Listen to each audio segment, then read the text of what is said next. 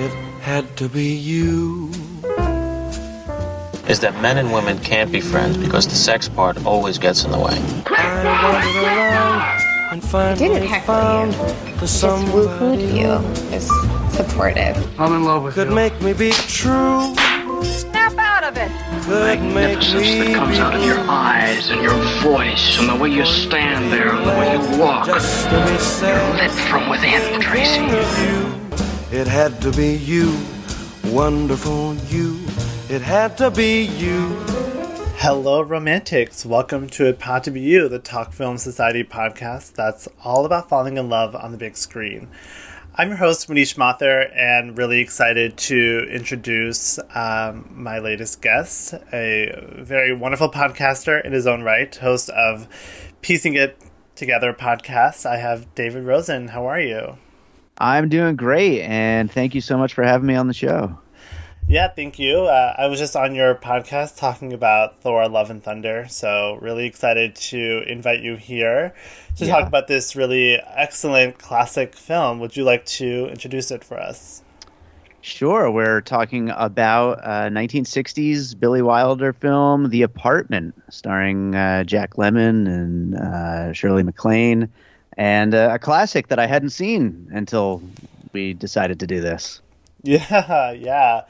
Um, I'm really excited to talk about this movie. It is like I think a very uh, seminal romantic comedy classic of the era. Definitely a defining movie for Billy Wilder and for Jack Lemmon and Shirley MacLaine. Um, really excited that it's your first time uh, watching the movie for the podcast. Um, what's kind of what was your awareness of the apartment before this? Was it on your radar? Was it um, something you had heard a lot about?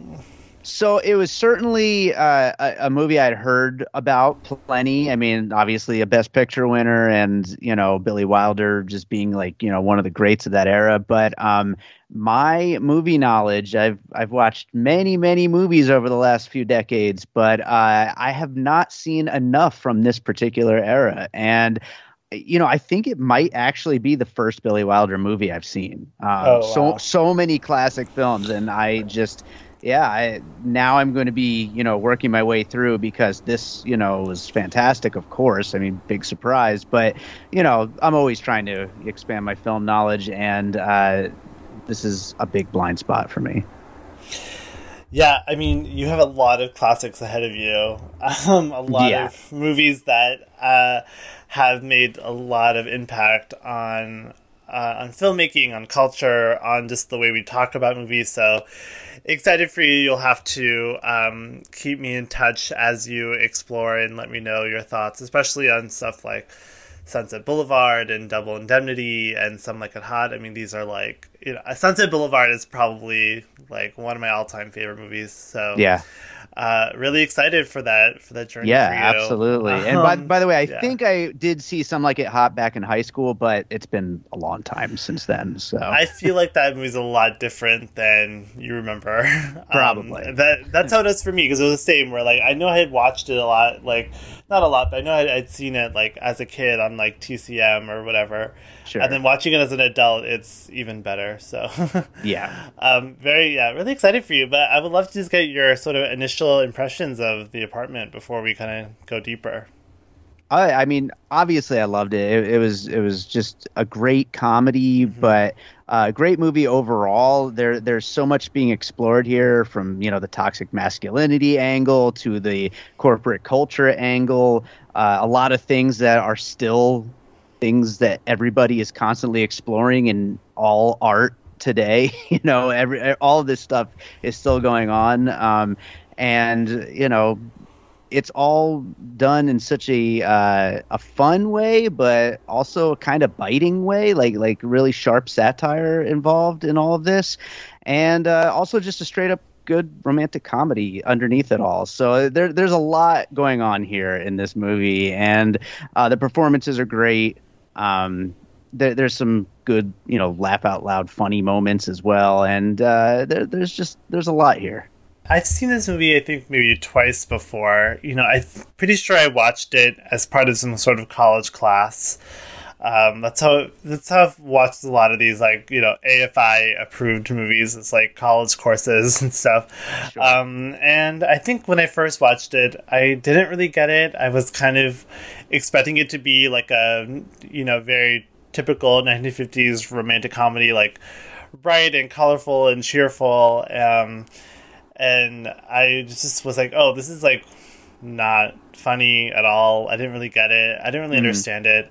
Um, but then it's the kind of movie where like the the the older you get, the more you appreciate it, the more you really I can get onto its like bittersweet rhythms. It's I mean it's definitely funnier than I remembered it being even but it's also sadder than I remember yeah, it being. It, you know, it is bittersweet is the right yeah. word for it. You know, yeah. for sure because there's there's a lot of darkness in like the underbelly of this. Even though it is a romantic comedy and even though it is funny, uh, there there's a lot of darkness, especially that like the middle act of this. Like mm-hmm. you know, as things go as things go bad, um that, yeah it, it, gets pretty dark. And there's some like interestingly uh mixed tones throughout which doesn't always work but uh is handled really well here. Yeah there was definitely like a, a time period for like romantic comedies where they were really getting this dark. And i think the apartment is probably the like first our first prototype of that. And it would get perfected into the 70s and, and into the 80s you know when you have movies like Harold and Maude and mm. um, you know the you know broadcast news and the, these movies and like Moonstruck of course like where you just have uh, you know there's so much like these movies have very like heavy adult themes but they're treated with such a you know a delicate hand and, and a maturity and it's not afraid to you know get really dark but also it could be really silly and and it just has this like um effortless touch to it, and I feel like the apartment is, uh, you know, I think an early example of this being done really well, and and you know when it comes in the ni- in 1960, I feel like it's um you know, kind of a, a, seismic moment in Hollywood, right? It's sort of like the beginning of the end of the Hays Code, and like sure directors are getting a little bit more risky. And you have Psycho the same year, which like broke Hollywood apart, and I think The Apartment did as well. I mean, these two movies, you know, they're like Oscar um, rivals, and they like had such a like unfathomable effect on Hollywood and how Hollywood as an institution changed forever. Both these movies, um, and and I feel like the apartment probably is really responsible for breaking down a lot of the stuff that would let the 1960s. You know, without without the apartment, you don't really get stuff like Bonnie and Clyde or um, you know or um, you know any you know Bob and Carol, Ted and Alice. I mean, you really needed a movie like this to show that like hey, we can make like studio movies that also deal with like death and you know the decay of Amer- of American society. Yeah, yeah. The, the getting into like more uh, critical aspects, you know, like criticizing the American way and and yeah. This watching this movie now feels so funny to me because I'm in my first like corporate job this year where like mm. I'm working for like a big corporation and um it's uh you know, of course corporate culture now is very different than it was back then, and uh, you know, I def. But it feels like, you know, when I first started, I was like, oh, I don't know how much of am I going to be like a cog in the machine, you know, like yeah. You don't know how much you're just going to be like an invisible drone who's just kind of like producing work and then going home. And thankfully, it's not like that. Um, but you know, I was seeing um, Jack Lemmon in this sort of environment where he, I mean, like the way that they shoot The Office with like the really intense, uh, you know, the the deep focus, I think it's called, um, where it just looks like there's like an endless sea of desks sure. and, and you know guys who all look the same. It's all very, it's it's so funny. It's so well designed um, yeah. to show that like there's just really this like anonymity in corporate culture and also this sort of like endlessness and there's like this drowning to it. It's really really quite fascinating. Yeah i wonder like because some of that is some really great stuff there. It's very funny, like the way that that corporate culture is presented, and I wonder that like that focus and and the way that those desks just go on and on. I wonder if part of that is part of the reason for shooting this in black and white because at this point we're already on to color. Like it did, you know, for a comedy, didn't really need to be black and white, but I think maybe to you know further capture like the mundanity of of that office setting it probably helps in that and you don't want to go back and forth black and white color uh, so just shoot the whole thing that way. Yeah yeah. I mean i agree with you. I think definitely there's um uh, yeah there's got to be like a, a, you know i i don't i don't quite remember if in my like research there was a reason why they shot it in black and white except for the fact that uh, I, I, I, agree. I think it was definitely an aesthetic choice. Um, yeah, what did you think of the the cinematography and sort of the black and white look of the film? Yeah, I mean, it looks great. I mean, the main takeaway, like you were just saying, are, are those office shots. I mean, they really they they capture just how uh, constricting that kind of mm-hmm. lifestyle is, you know, and uh, how um, you know how it just feels like you're just part of a machine and there's there's no uh, humanity no no individualism to to being part of that. Um, but you know I think that that's a big part of the cinematography in this is capturing that feeling of being a worker bee in that situation, and the boss is so far above you that there's no, you know, there's so little connection to that. And then for everything else, I mean, it's it's serviceable. I mean, it looks great, um, but I don't think that it's uh, trying exactly to be showy or anything in other scenes. Um, you know, before we get kind of further, I was uh, perhaps we can do a little bit of a plot summary uh, just because it's an older film, maybe not a lot of listeners have seen it. Um, so, would you care to kind of offer a brief description? Sure. Um, well, our our main character, uh, played by Billy Wilder, or uh, played by Jack Lemmon, is uh, Baxter, who um, who works in this office job, like with thousands of employees, and uh, he is kind of working his way up just because he has this apartment that his bosses all want to use to have flings, uh, extramarital flings, and uh, he allows them to do it because he's just kind of a pushover, and uh, they're kind of promising him a way up the corporate ladder, and uh, he just kind of lets it happen. But all the while, he's kind of falling for this uh, woman at the office, and then there's. Um, you know all kinds of fallout from the various flings with the main boss and uh, all kinds of wacky stuff ensues from there. But then yeah. it gets dark.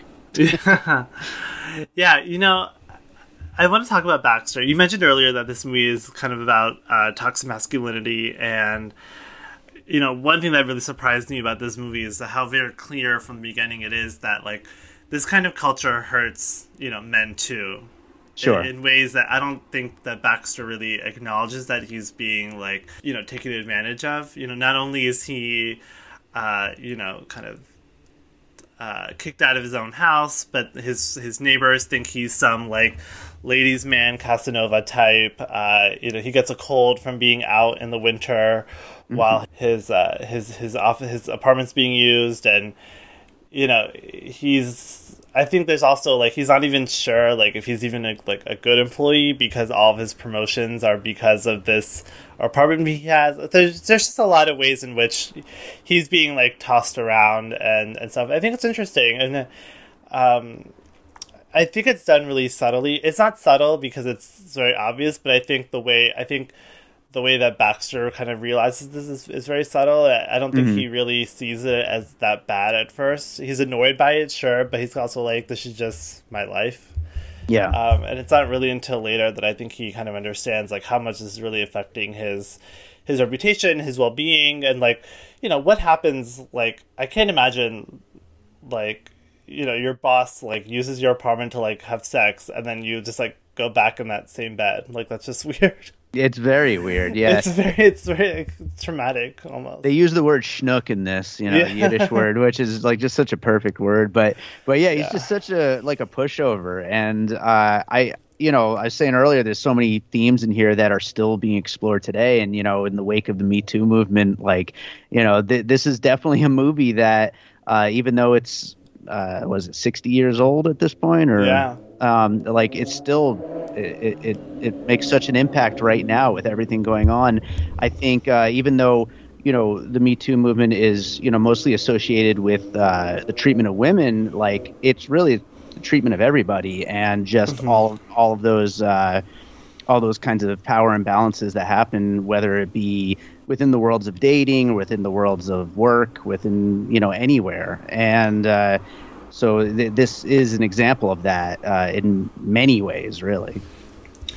Yeah, you know, and I like what you say about you know Me Too being about everyone. I mean, I definitely think that's true because, um, you know, people like the boss in the apartment. You know, they're not just taking advantage of you know women, but they just take advantage of everyone, right? And Yeah, everyone is sort of afraid for their own well-being. Now, some more literal than others, uh, of course, but um, you know, Baxter's situation is as precarious as anyone else's because at the you know, if there's a, another younger guy that has you know who complains a little bit less or who has a nicer apartment or who you know if the, there's someone who could take his place very easily and so he has to like balance all that and you know the the demands of all these men having to like schedule their affairs and stuff and and then it's even like when he has when he asks for just a little bit piece of his life back he gets met with a lot of uh you know anger and disappointment. Um so i mean it's yeah and and uh, i mean the, I think the question that I was kind of I was having when I watched the first half of the movie is like, well, how much is um, you know, how much is Baxter also complicit, right? Sure. I mean, he's aiding you know these affairs, you know, har- you know, if you know, harming the women around him, like in the office or elsewhere, like there's definitely a lot of you know blame that he has to shoulder.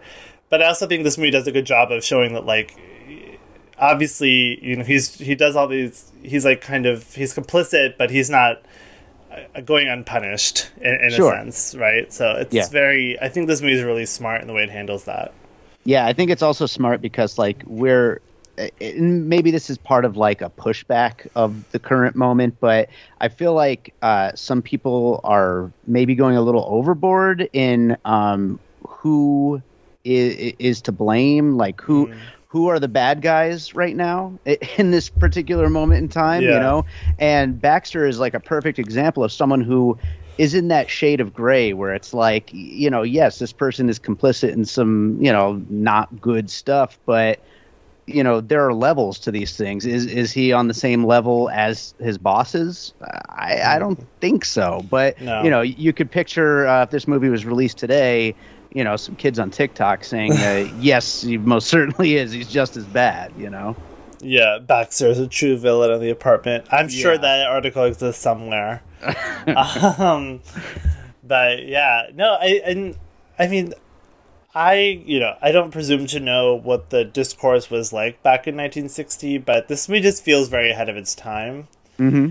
And the fact that it's still so relevant 60 odd years later, Yeah. I think it just goes to show like how much either nothing has changed or they were just thinking really ahead of, you know, thinking ahead of themselves and really, you know, um, capturing a, a you know, a, a feeling that's that they knew was going to be permanent. Yeah, I, I think that line, you know, obviously it's such a famous line uh, when Fran says about the broken mirror. I like it that way. It makes me f- look the way I feel. That I mean, that's a line that is going to keep it people's favorite movie for decades, you know, Yeah, probably yeah. centuries, honestly. Yeah. Because like, you know, how how often do you get a line like that that really captures how people feel inside? A lot of the times, you know, it's it's very rare for something to be that perfect. Yeah, and I mean, this movie just does not really shy away from, you know, I- don't want to use the word- the word depression because I know that's like such a, you know, it's a clinical term and I don't want to throw it around, but that sort of like, um, you know, malaise that people Sure. have and that, you know, the anxiety, the, the tension of just like not, you know, just think you know bad things are just happening, and you're just trying your hardest to like survive them. Yeah, absolutely. And, And, and, I'm sure they had their own issues in the 50s and 60s, you know, to that they were living through. We've got our issues right now that we're living through. It's like Yeah. every generation is living through things that you know, you just feel hopeless about. Yeah, I mean, this is like the tail end. Uh, I mean, I, I know we all like to think the 1950s as like you know the June Cleaver era, but I mean, the night they had their own anxieties. You know, the the Red Scare, of course, was there. You know, um, the sort of like the euphoria of like post World War II was waning, and they were being sold this like very um, cookie cutter dream, but it just wasn't. You know, there's a lot of anxiety in in the suburban, you know, homes and everything, and um, and I it definitely feels relatable even now, and and even as um, you know, these characters are trying to figure out what they're doing with their lives. And you know, I like that this movie kind of ends. You know, I mean, spoiler alert, but it kind of ends in the sense of like, oh wow, like we, no job, no home, Yeah. you know, no money, nowhere to Yeah. go, and it's like, hey, relatable. Yeah. sure.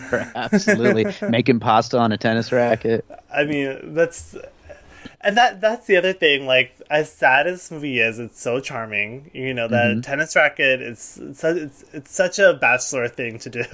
Sure. you know, um, yeah. I mean, I just yeah, this movie has so much charm and, and wit to it. What are some of your like favorite moments in the film or favorite lines? I know you mentioned the tennis racket and the broken mirror, but anything else that really stands out to you?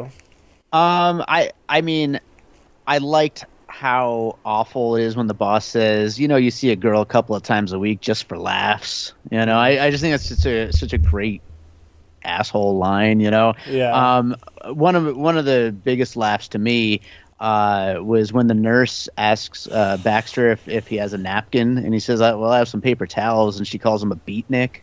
I just thought it was great. I mean, that's actually how we live in our household. It's all paper towels. So I just, uh, you know, I thought that was really good.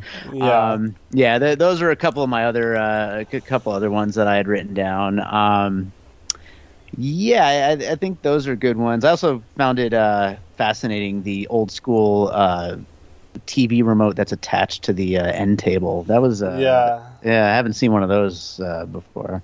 That was really cool. Yeah, I mean that brings up one, one of my favorite parts is um, as he's like flipping through channels and it's like everything's either a western or a commercial. And Sure. He's just like, I think, oh god, what? He's trying to watch some movie, um, and he just like can't.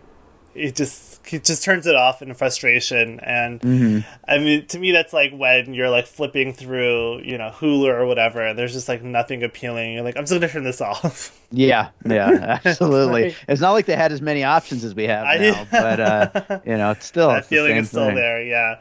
i mean you know i love old movies that are about like people in apartments like single people in apartments because it's like nothing has changed Yeah, you know apartment That's living true. like you still have like no space and like even like napkins i mean that's such a thing that like who thinks about napkins like Yeah. it's such a like home like a house thing not like an apartment thing Sure. so absolutely. um it just feels very like i only get napkins when they come from you know takeout so yeah, yeah, and then you you have to like hold on to those in case you need them.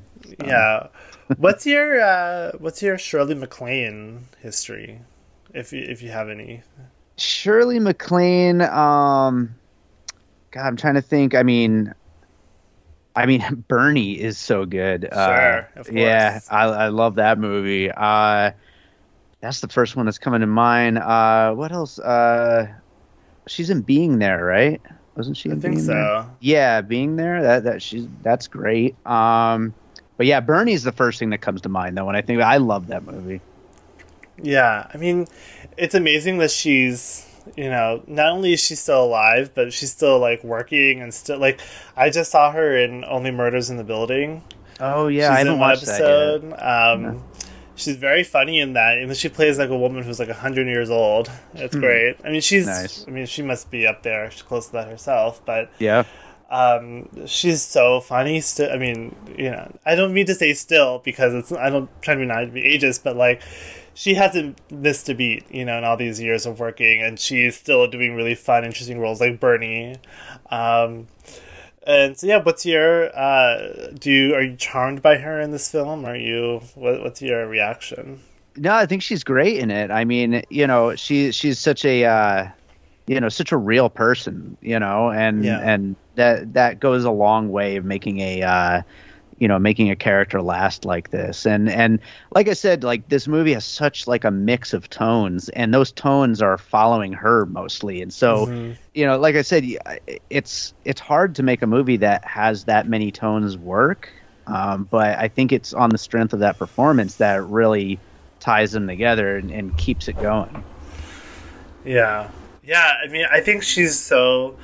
uh, She's an amazingly talented actor. Um, you know, I mean, I love her in terms of endearment and in Trouble with Harry and uh, uh, uh, Postcards from the Edge. I think that's her in that. Um, uh, yeah, I think so. But I mean, she's I mean she's so good in so many movies. Um, and uh, anytime like a friend of mine or even like when I like have a crush on someone and you like you know you have that like they have those moments but it's like you don't really know what's going on in their like life outside of like your few interactions with them and Sure. this movie really captures that of like he's flirting with this woman who seems very flirty back but like she's having this whole like devastating affair yeah. that you know she doesn't that no one really knows about and like almost to the point where she's like you know committing suicide about it and um it's really dark and it's really sad but it's also like it just goes to show that like guys especially i think have this thing where it's like we kind of think that like the people around us only exist around us and we kind of forget they have like whole other lives Yeah. Yeah. you know That, that, that is that is a uh, an interesting thing to explore in in a movie because it's you know it's it's hard it's a hard thing for anybody to wrap their head around you know other people's completely separate experiences Yeah. but um with, with a movie character that you only you only get 90 minutes with and not even that much because it's just one character in an overall story uh, it makes it even harder to like really get into the head of that person um so yeah you're really getting a lot of this character Yeah, there's something so. Uh, I think there's like a really like sweetness to Shirley MacLaine, even if she's someone who. I mean, I don't know if you know that much about her like biography, but like she was kind of like running around with like Frank Sinatra and Dean Martin and those guys. Like she was really big in that like Rat Pack group, so she like she's able to like hold her own, and she was like you know a sassy broad as they say, but um, she's so vulnerable and she's so sweet and. Um, I think she has this like toughness to her, but also she's very, um, you know, I mean, like her mirror, she uh, is very broken in this movie, and there's a sadness to her too, even Yeah. when she's being very like flirty and funny, and uh, yeah, it just it's a really great performance from her. absolutely Yeah. Um, what about uh, Fred MacMurray? Uh, he's the star of Double Indemnity. That's the role that I think of most with him. Okay. But um, he's kind of in like the he's playing the like uh, the cuckold type in Sure. in this movie that he and he cuckolded someone else in Double Indemnity from from Billy Wilder. Like he's like the guy in Double Indemnity that like has the affair, and here he's like being like um I mean you know not cuckolded that's such a dumb word to say but you know he's the one that's kind of being like uh the guy like gets the girl stolen away from him so to speak. Sure. So interesting little reversal there for him. You know. Speaking speaking of which, the Baxter. Um, you Yeah. know that movie, Michael Showalter's Yeah, The Baxter. That's the word for the guy who gets the girl stolen away from him. Yeah, So- yeah. Which I think is a coincidence here. Right. Um, I, I read an interview. I was looking it up, like to try to get any kind of confirmation uh, that you know if if he named him after Jack Lemmon's character, but he says he didn't. But I don't believe him. I mean, Michael Showalter, you know, he doesn't really do anything very seriously. He's like always joking and everything he does. So I really don't believe him when he said in that interview that it's not based on this character. I I, I think he named him after this. Yeah. Um, well, the Baxter is like an archetype from like 1930s movies about um, like the they're like the boring guys that like the girl like is like engaged to, and then like Cary Yeah. Grant comes in. Yeah. So definitely, I think that like it's a tradition. And so, yeah, I agree with you that I, I think Michael Showalter knew what he was doing, and I think he's being a little coy. Yes, absolutely. But yeah, for the audience, I wanted to give that context. Uh, but yeah, I. It's funny that it's, it's a, Baxter is such a like nerdy name anyway. Like it's the kind of guy that like you would of course like be like, oh whatever, just kick him out of his apartment while I like sleep with like Marilyn Monroe wannabe, Yeah. you know. sure. Um, now I know, I know you haven't seen Some Like It Hot in a long time, but did you catch the Marilyn Monroe? I mean, obviously they they, they name drop it, you know, with, with that with that young woman who's acting just like her, but apparently it was like a dig to the real Marilyn Monroe after Some Like It Hot. Oh, interesting. Yeah, I you know, there's a whole thing about it where you know. Sh- they didn't get along on set because Marilyn Monroe was going through a lot of personal troubles, and Billy Wilder had no patience for her. So he was making fun of her in this movie, which makes I don't know, makes me a little mad because you know That's very petty, but a uh, little punching down in my opinion. yeah. You know, I'm probably going to uh, revisit uh, a couple of Monroe movies before uh, Blonde comes out later yeah, this year. yeah. Oh, I mean, you'll have to. Yeah. Um, definitely, gentlemen prefer blondes. That's that's my favorite one. So All right. I'm right sure on. you'll enjoy it. You're the piecing it guy. Like, uh, have you seen any movies that you feel were like directly inspired by The Apartment, or like what what comes to mind about like this movie's influence, or you know? Yeah.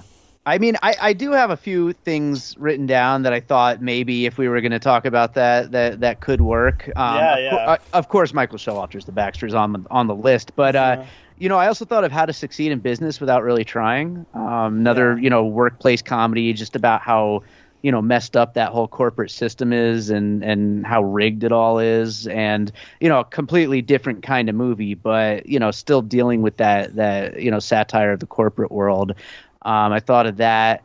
Uh, the goodbye girl with uh, richard dreyfuss from 1977 um, we actually covered that over on awesome movie year um, but yeah i mean you know people in and out of an apartment constantly and like you know they're Yeah. they fighting over whose apartment it is. So uh there, there there's some parallels there.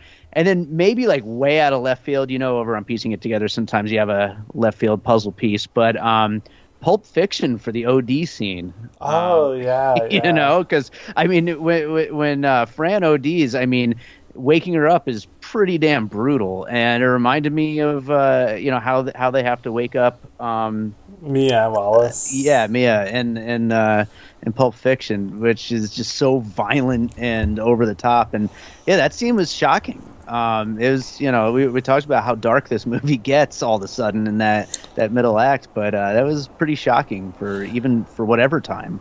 That is such a great connection, um, and I would bet money that Tarantino has. Def- I mean, I know he's seen the apartment. There's no way he hasn't, but I Sure. would put money on the fact that it was like a reference or on his mind when he wrote that because it's such a good, it's such a good callback. Uh, I'm jealous that I didn't make that connection myself, uh, to be honest. Nice. Uh, but yeah, that's really great, and I mean, yeah, I agree. Like, the, I think the like master stroke of this movie is that it's able to pull off, you know, a sequence that striking and, and shocking and upsetting, and then can also bounce right back to being a you know cutesy romantic comedy when they're like bonding over the Christmas weekend. Yeah, yeah. I Funny it's enough, like- it, it gets it gets like more cutesy in the end after Yeah. all that's happened. More cutesy than it was in the first third. Yeah, exactly. And I mean, it's such a stroke of genius because, I mean, I can't even imagine a movie nowadays pulling that off. We keep talking about like the tonal shifts in this movie, and I think movies nowadays just like don't know how to balance that. I mean, I hate being that guy that's like movies today can't do this or that. I mean, I don't know. I've seen a lot of great movies in you know in the last few years, but Yeah.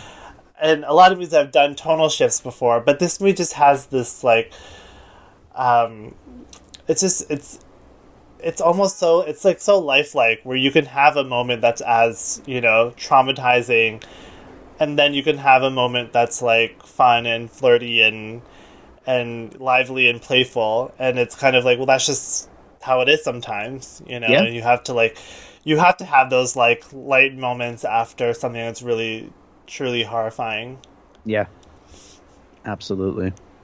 Yeah. Um, yeah. I mean, I I want to talk about you know the the the doctor and sort of his his advice. You know, be a mensch and, and all that. And uh, as someone who gets very annoyed by like injustice, I was kind of like, okay, just Baxter, just tell the guy that what's happening. Like, what's really gonna like what what's the holdup? But that's the whole you know that's the that's the tragedy of this character is that everyone just kind of like walks all over him Yeah. Except for Fran, and they just kind of, and everyone else just puts their expectations on him, and he just has to take it because what other choices he have? Yeah, I don't think he knows how to stand up for himself. You know, Yeah. he he just can't, and I don't think it's something where he is choosing not to. I, I think he just simply doesn't know how to do it any other way. Yeah, yeah, uh, yeah. I, agree. But uh, what do you think of the the the doctor? I mean, it it's funny, you know, like it, it's you know, there's a bunch of very like Jewy characters in this. You know, I'm Jewish. I, I know it from my family. So many characters in this remind me of like my bubby, the old lady reminded me of my bubby, and like you know, so like a lot of the way that they, you know, the straight talking and the the very like New York straight talk, like a, a lot of that reminded me of like family members I've had and stuff Yeah, like that. yeah. So yeah, the the the doctor is no different from that stuff. That that's what like kind of came to mind for me. Yeah, yeah. He's a you know great character. I think a, a favorite line is you know Mildred, he's at it again. Yeah. Um, I also love when his wife is telling Shirley MacLaine, you know, stay away from this guy, otherwise he'll be crying into your noodle soup. yeah. Yeah. It's such a New York line. I don't know. Yeah. Crying into your noodle soup. I feels like it's just like you can just imagine like millions of people all over just like brokenhearted and crying into their soup. It's Oh, it paints a picture. Um, food and tears, those go together. I mean, often, all the time. yeah, I mean, you know, you're in Las Vegas, right? Yeah. So this movie's very New York. It's a very it has that like Manhattan feel, and not that I live in Manhattan, nor do I live in this kind of thing. But you just it just like feels like, you know, um, you know, like like what are those like you know a million stories in the Naked City kind of thing where it's like there's stories like this all over. Like every corporate culture is like this, and there's like so. I mean, even at even at Baxter's own office, there's the, the other secretary who went through a experience like Fran did and loses her job for for her trouble, and it's just um, there's just it's such a like this movie is so ordinary in, in, in the way that it presents its stuff. Like it's not this like grand melodrama, and I, I think that's why the tonal shifts really work. Is that like it's actually presenting this very grounded and very, you know, there are the flights of fancy and there's some very like charming stuff, but it's also very um, like re- not really It's very authentic. It's very grounded, and um, you know, it just feels very matter of fact about a lot of stuff without Yeah. making it into like a big production. Sure, sure. I, at the beginning of the movie, he he gives that that monologue about how there's like eight million people in New York City, Yeah. and I, I think that that's like really setting up well that there's all kinds of crazy stories packed into this one place. You know? Yeah. And so like uh, those eight million people are all going through something. Yeah. Yeah, I mean it's fascinating. Um, I just I really can't get over how this movie just holds up so well. I feel I feel like it plays better now than it did in 1960. Yeah. Not that I was born, but um, it just has this like I don't know. It's just every, all the characters are so relatable. You know, it's, I mean Baxter and Fran especially. Um, you know, it's like kind of like we've all been there. I mean, Yeah. maybe not to the same like extent. I yeah, I just want to give some other shout outs. You know, Billy Wilder. Uh, I, I I I think he's a refugee from the war, if I if I'm correct, if I recall correctly, or he was. Um, definitely has seen a lot of tragedy in his life, and I think a lot of his movies have a a cynicism to them. You know, even if they, I, I wouldn't call them totally cynical, but there are elements of cynicism there, and uh, you know, I mean, especially movies like Double Indemnity and Sunset Boulevard, and I think even Some Like It Hot has elements of that. Um, and uh, you know, he's such a great writer, but I think he's also an incredible filmmaker too. I mean, his visual design. Um, I mean, even like the, the very I think one of the most evocative shots in the film is at the end at the New Year's party with Fran. Just she's just contemplating, you know, and um, I think the camera lingers on on Fred MacMurray and and then turns back and she's not there anymore. I, I think it's mm. so clever, not showing her kind of get up and leave, you know, and then she's running. It's just so, um, yeah, it's just it's it's so romantic. I mean, the ending of this movie is so romantic. We have to talk about it. It's incredibly famous. You know, she runs to him and goes into his building, hears a what she thinks is a gunshot, and she's banging on the door, and then he opens it, and uh, champagne is overflowing, and then mm-hmm. you know he tells her that he's leaving, and she wants to play cards again, and of course he's confessing his love to her, and she says, "Shut up and deal." Yeah, at the end of the movie. I mean, it's a classic ending line. Um, and you know, one thing I love about romantic comedies is when either no one says "I love you" or someone says "I love you" and the other person doesn't say it back but means it. Yeah, it's so much more romantic than like an "I love you, I love you too" exchange. You know. Yeah, you want your movie to be a movie. You know, yeah. you, in real life, "I love you" is probably all you're going to get. You know, but, but in, in, the movies, you're going to get something grand and and and yeah. clever and memorable. You know. Yeah, yeah, it's so romantic. And it's also it's you know like we mentioned earlier like the ending is kind of ambiguous you know like they don't have a job. You know mm-hmm. he's lo- moving apartments. We don't know what their future is going to hold and we don't know if this is going to be like love of their life or they're going to you know break up or if you know we don't know. And it doesn't end on a kiss. It doesn't end on a marriage proposal. It just kind of ends with this very sweet you know card game yeah. And to me, that's to me that's more romantic. I think, in in this like roundabout way, you know, than in you know a happily ever after. Yeah.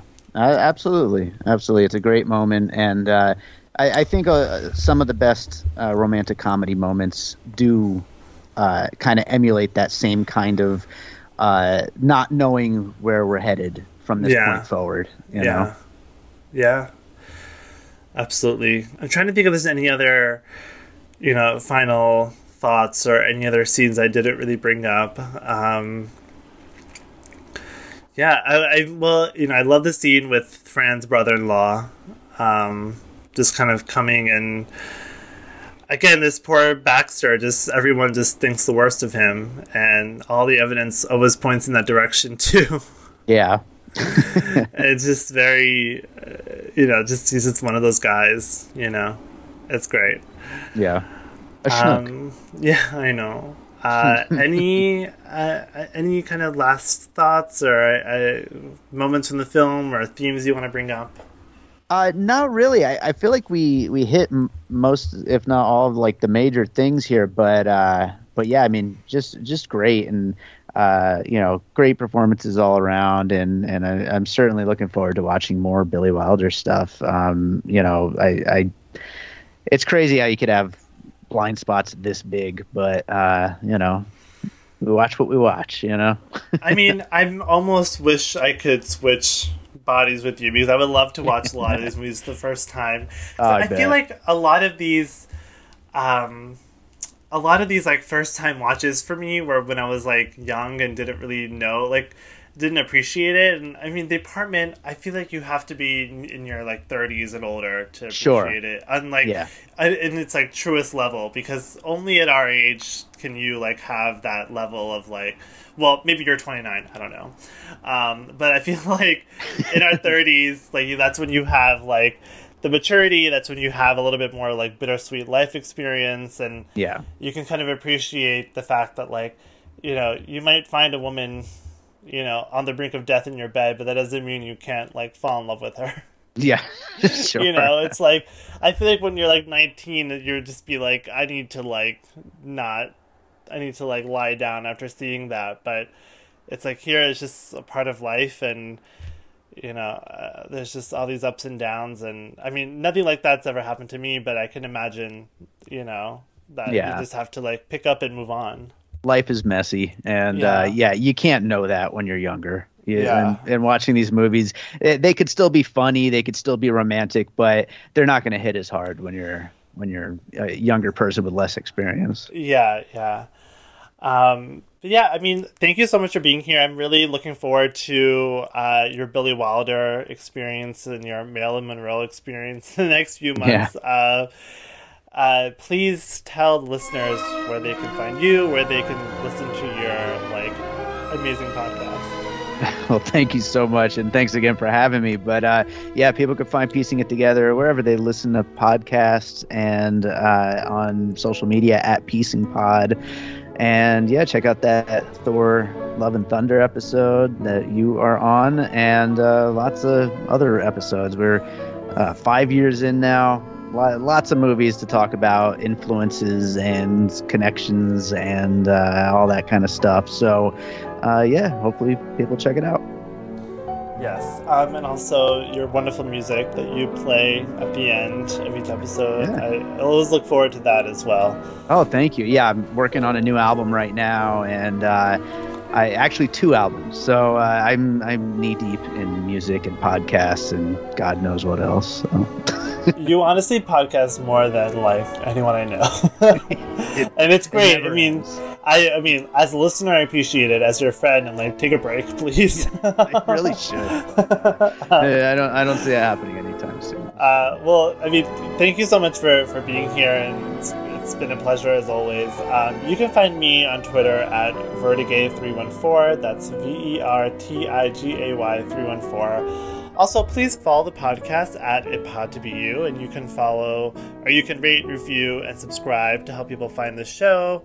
Um, David, thanks again. It's been a pleasure. Hope to have you on the show again soon. Um, thanks to listeners, and have a great have a great day.